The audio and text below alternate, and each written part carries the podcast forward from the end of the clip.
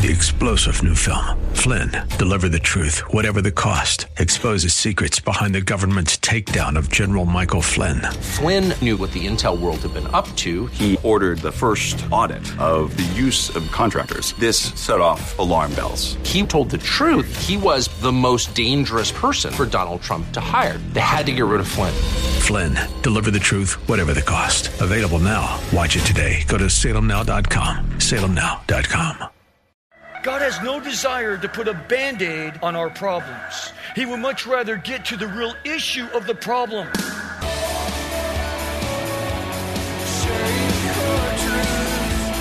Welcome to Core Truth Radio, a radio ministry of Core Church Los Angeles, with pastor and Bible teacher Steve Wilburn. Pastor Steve will be teaching the Word of God with truth right from the Bible. For more information, go to corechurchla.org. That's corechurchla.org. Today, we continue our study in John chapter 6, starting a message titled A Grip of Fear. Are you afraid of anything?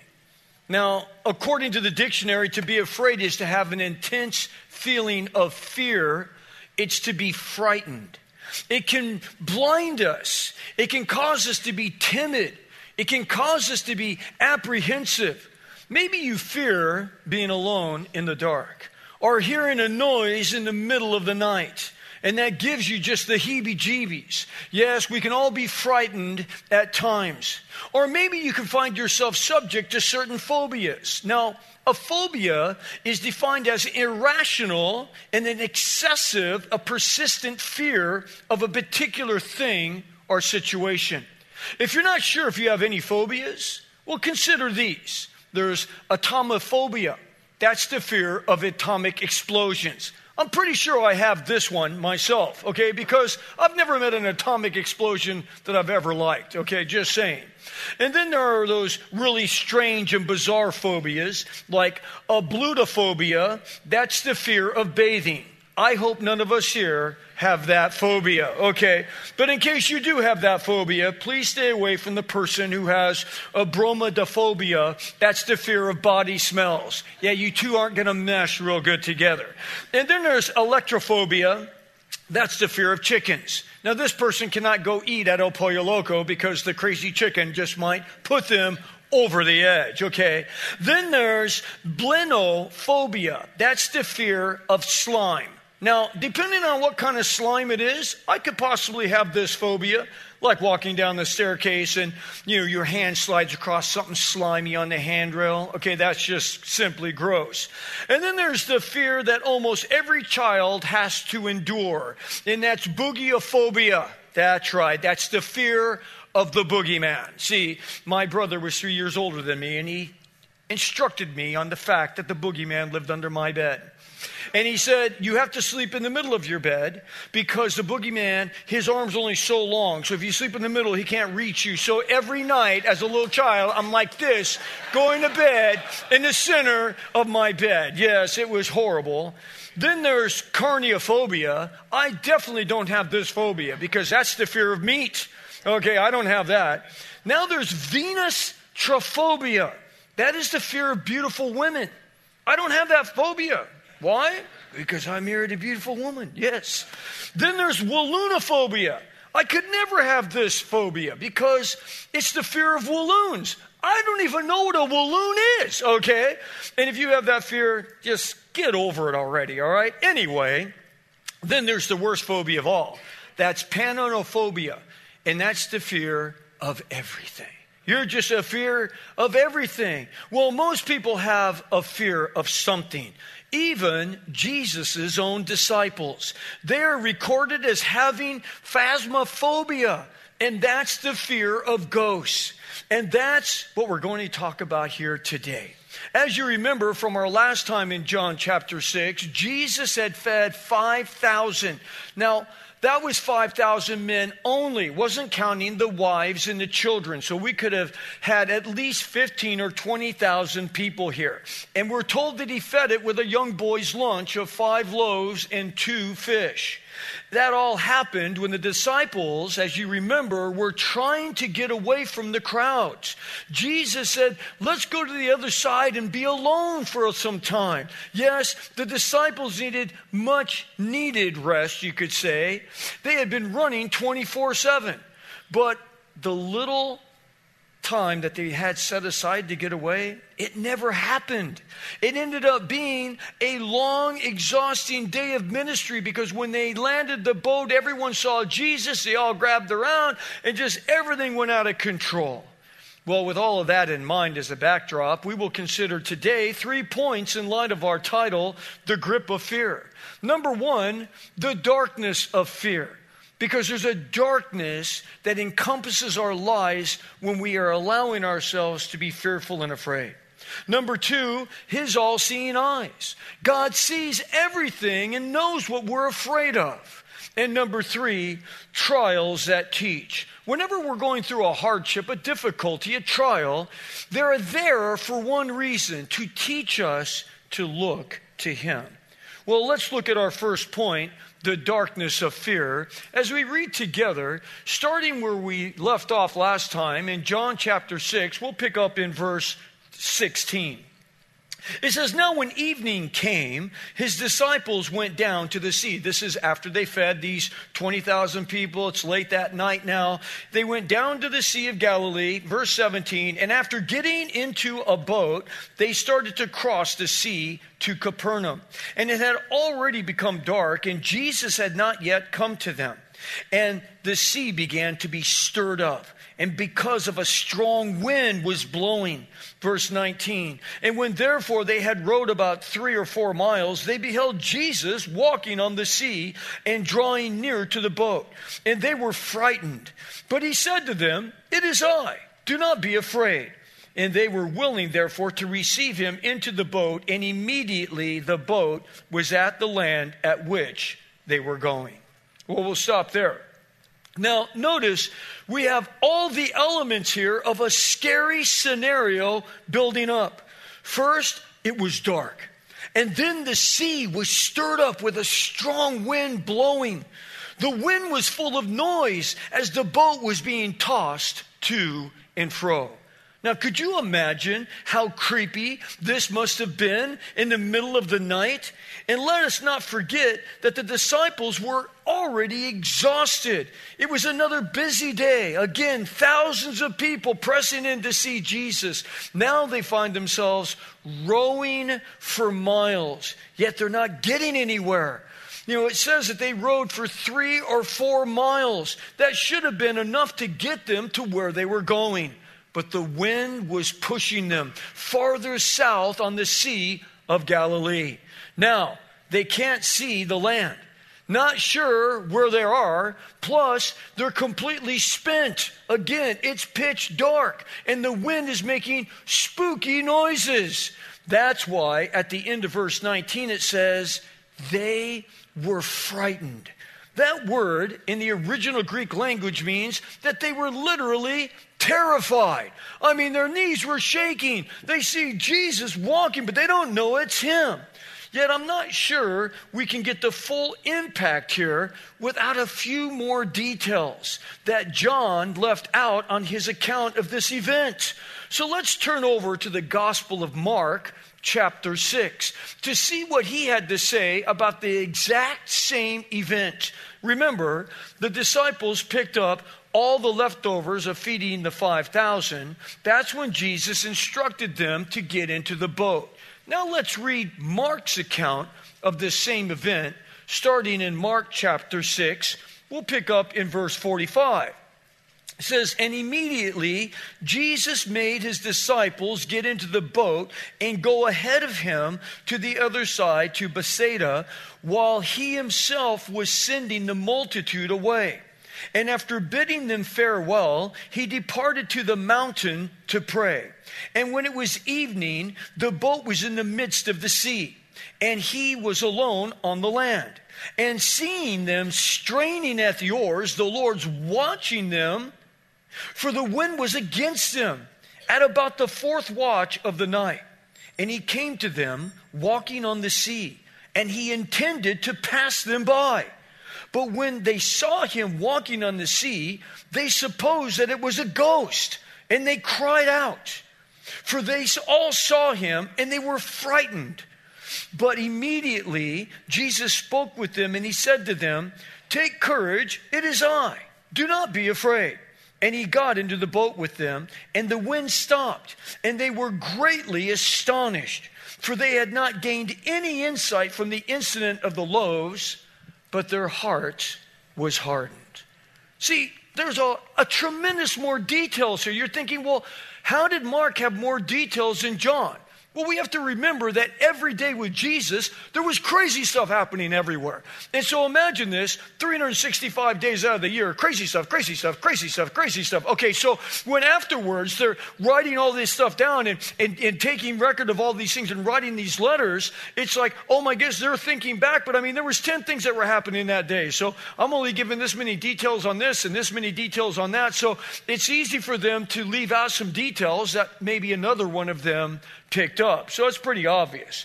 But this definitely adds to our story here that we're looking at today. And it's much needed details. Now, notice after they picked up all the leftovers from feeding the multitudes, which we saw last time to be what? It was 12 full baskets of leftovers. And that, of course, was a detail of great encouragement to you and to me. It tells us that when God provides for us, He provides more than what we need, that He provides abundantly. Always, always, always more.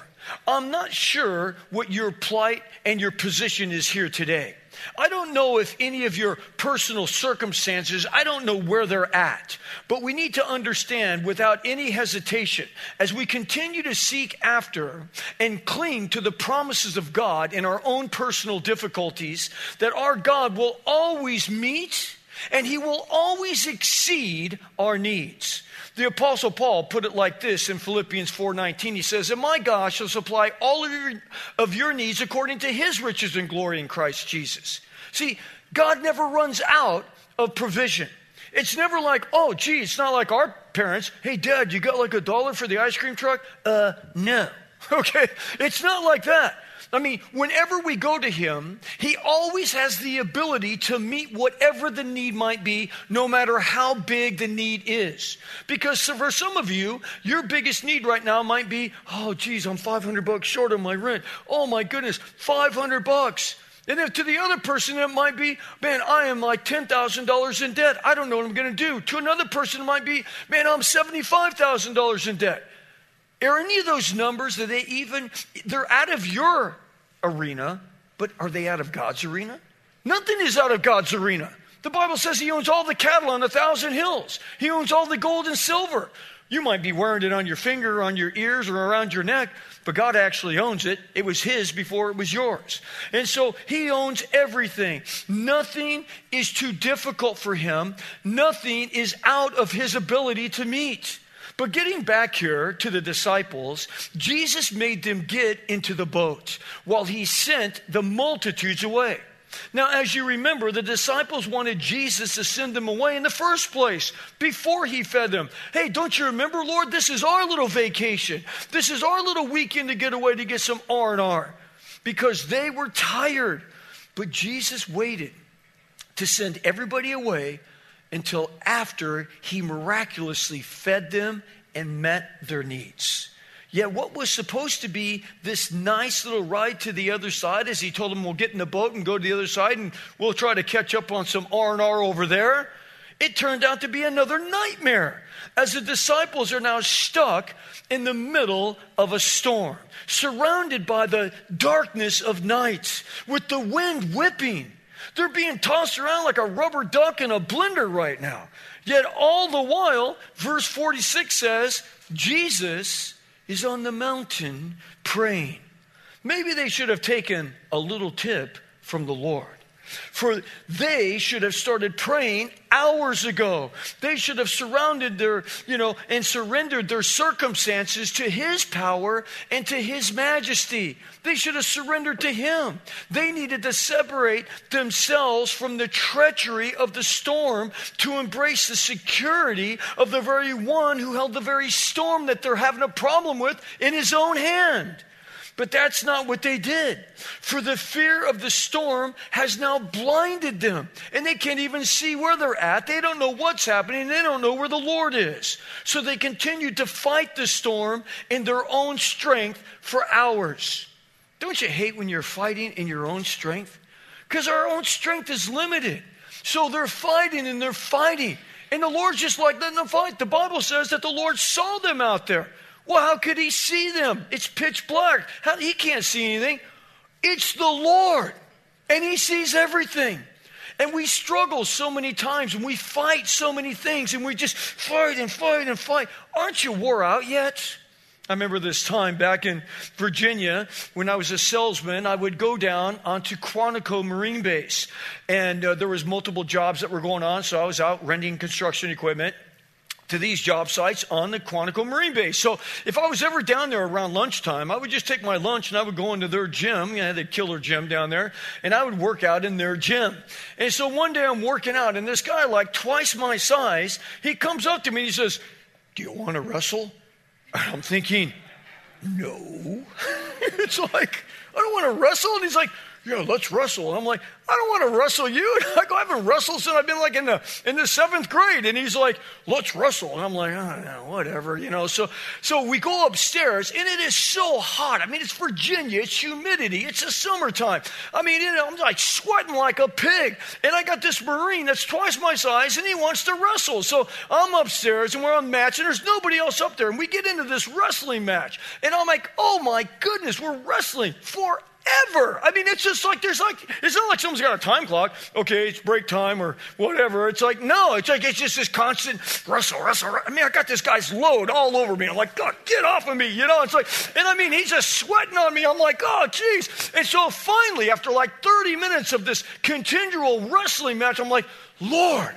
Give me strength. I got to get this load off of me. I'm done. I mean, I was hurting every place in my body, and I finally get around. I throw this guy down, and I'm one, two, three. You're out. And I get up, and I walked away, and I'm like, thank you, Jesus. You know.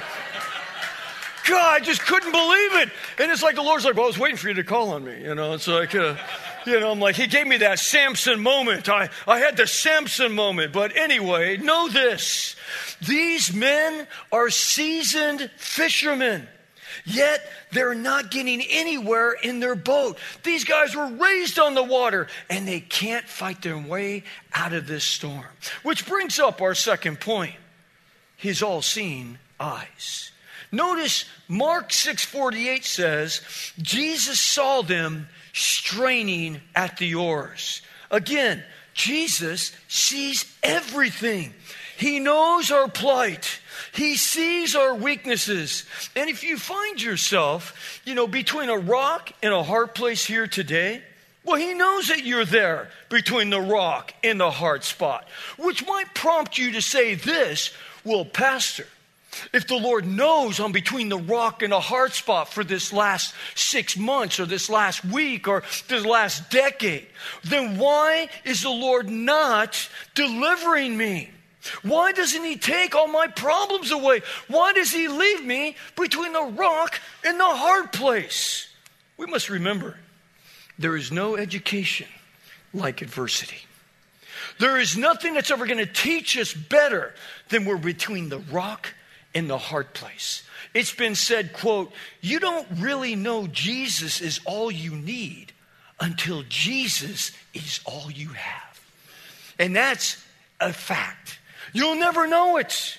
Unfortunately, trials, hardships, and all the difficulties in this life there are many times the only way that you and me will truly learn any of the life changing truths that God desires to impart to you and to me. It's when God allows us to walk through the fires of life. It's when we're put into insurmountable situations. It's when we're backed in the corner when there's no other way out. It's in those times of total and complete despair that God will open the windows of heaven to us that we'll see in another dimension so that we can experience His glorious deliverance that we would never have experienced any other way. There was a young woman named Kathleen. She was a waitress at an Olive Garden. Let me tell you how I met Kathleen, because it's the craziest thing ever. Like, how could God have not had his fingerprints on all of this? First of all, it's an Olive Garden in Georgia. Why was I in Georgia because I had 30 high school and college students with me, and we had just finished a harvest crusade at University of Georgia in Athens, Georgia, where the Bulldogs play. So we got done with the thing, so we're having a little victory dinner, and we're at Chili's restaurant. We're not at Olive Garden. And so we're at Chili's, and I've got 30 people to be seated at a table, and they're packed. This place has got so many people in it. And so I'm sitting there and I'm thinking, like, we're going to be here till like next week before we get sat down together. So I start calling on my phone, and I find an Olive Garden that's just a couple blocks up the street. I said, hey, can you sit 30 people? I said, yeah, we actually have a room that's for banquets, and no one's in there. We could seat you right now. Um, I told Chili's, see ya. Okay, so we're out of there and we drive up the street and we get to Olive Garden. Well, guess who our waitress was? It was Kathleen.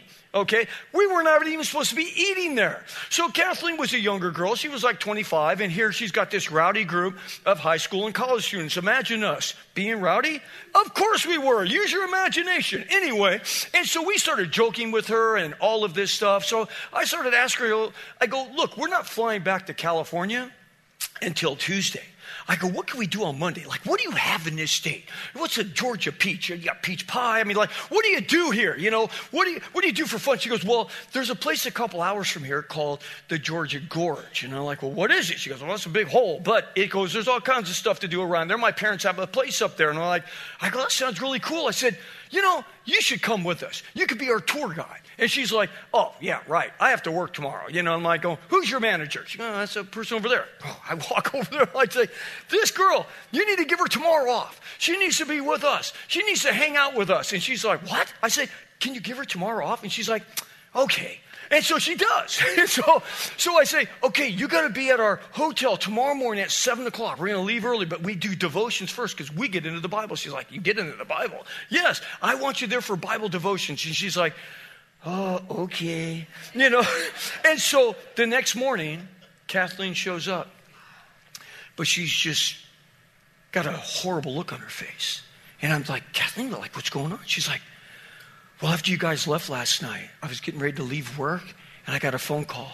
My best friend was in a car wreck and she was killed. I'm like, what?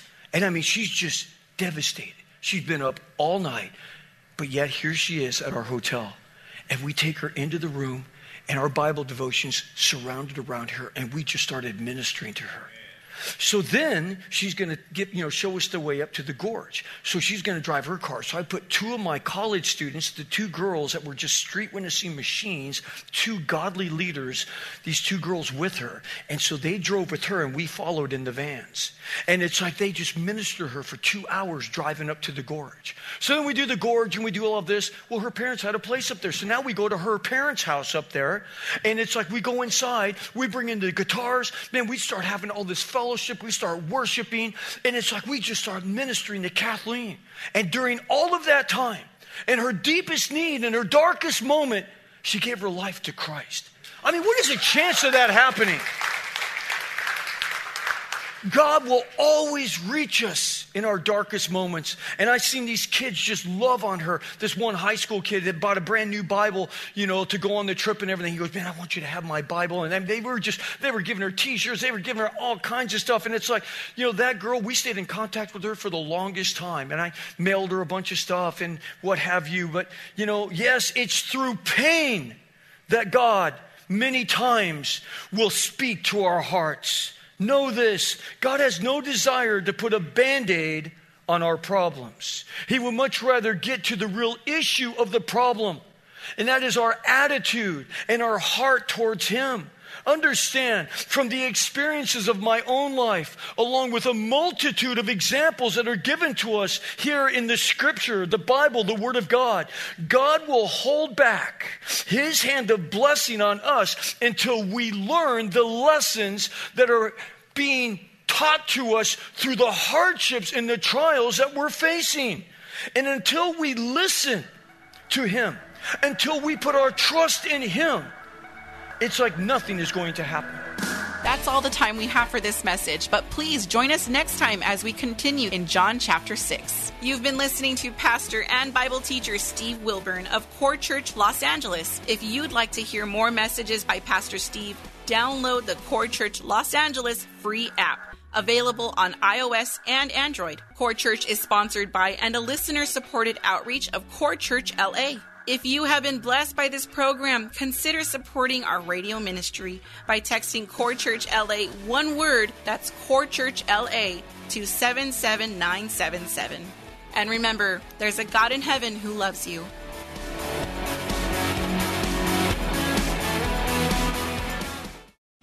Three star general Michael J. Flynn, head of the Pentagon Intelligence Agency, knew all the government's dirty secrets. He was one of the most respected generals in the military. Flynn knew what the intel world had been up to, he understood its funding. He ordered the first audit of the use of contractors. This set off alarm bells. The explosive new documentary, Flynn, Deliver the Truth, Whatever the Cost, and covers the facts behind this scandal. Flynn told the truth. He was the most dangerous person for Donald Trump to hire. I find out the worst enemy that I'm going to face in my life is right here in America. They took my assessment and they wanted me to change it. And I was like, I'm not changing it. They had to get rid of Flynn. With in depth interviews, archival footage, and never before seen personal records of the man behind the headlines. I just felt like I was drowning. Flynn, deliver the truth, whatever the cost. Available now. Watch it today. Go to salemnow.com. Salemnow.com.